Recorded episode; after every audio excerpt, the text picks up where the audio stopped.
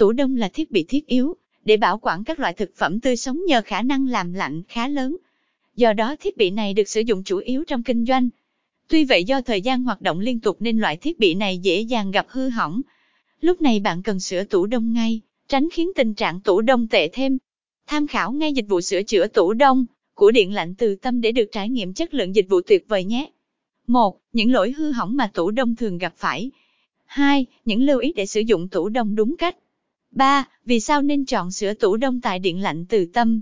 4. Quy trình sửa chữa tủ đông tại Điện lạnh từ tâm. 5. Cam kết dịch vụ sửa tủ đông của Điện lạnh từ tâm.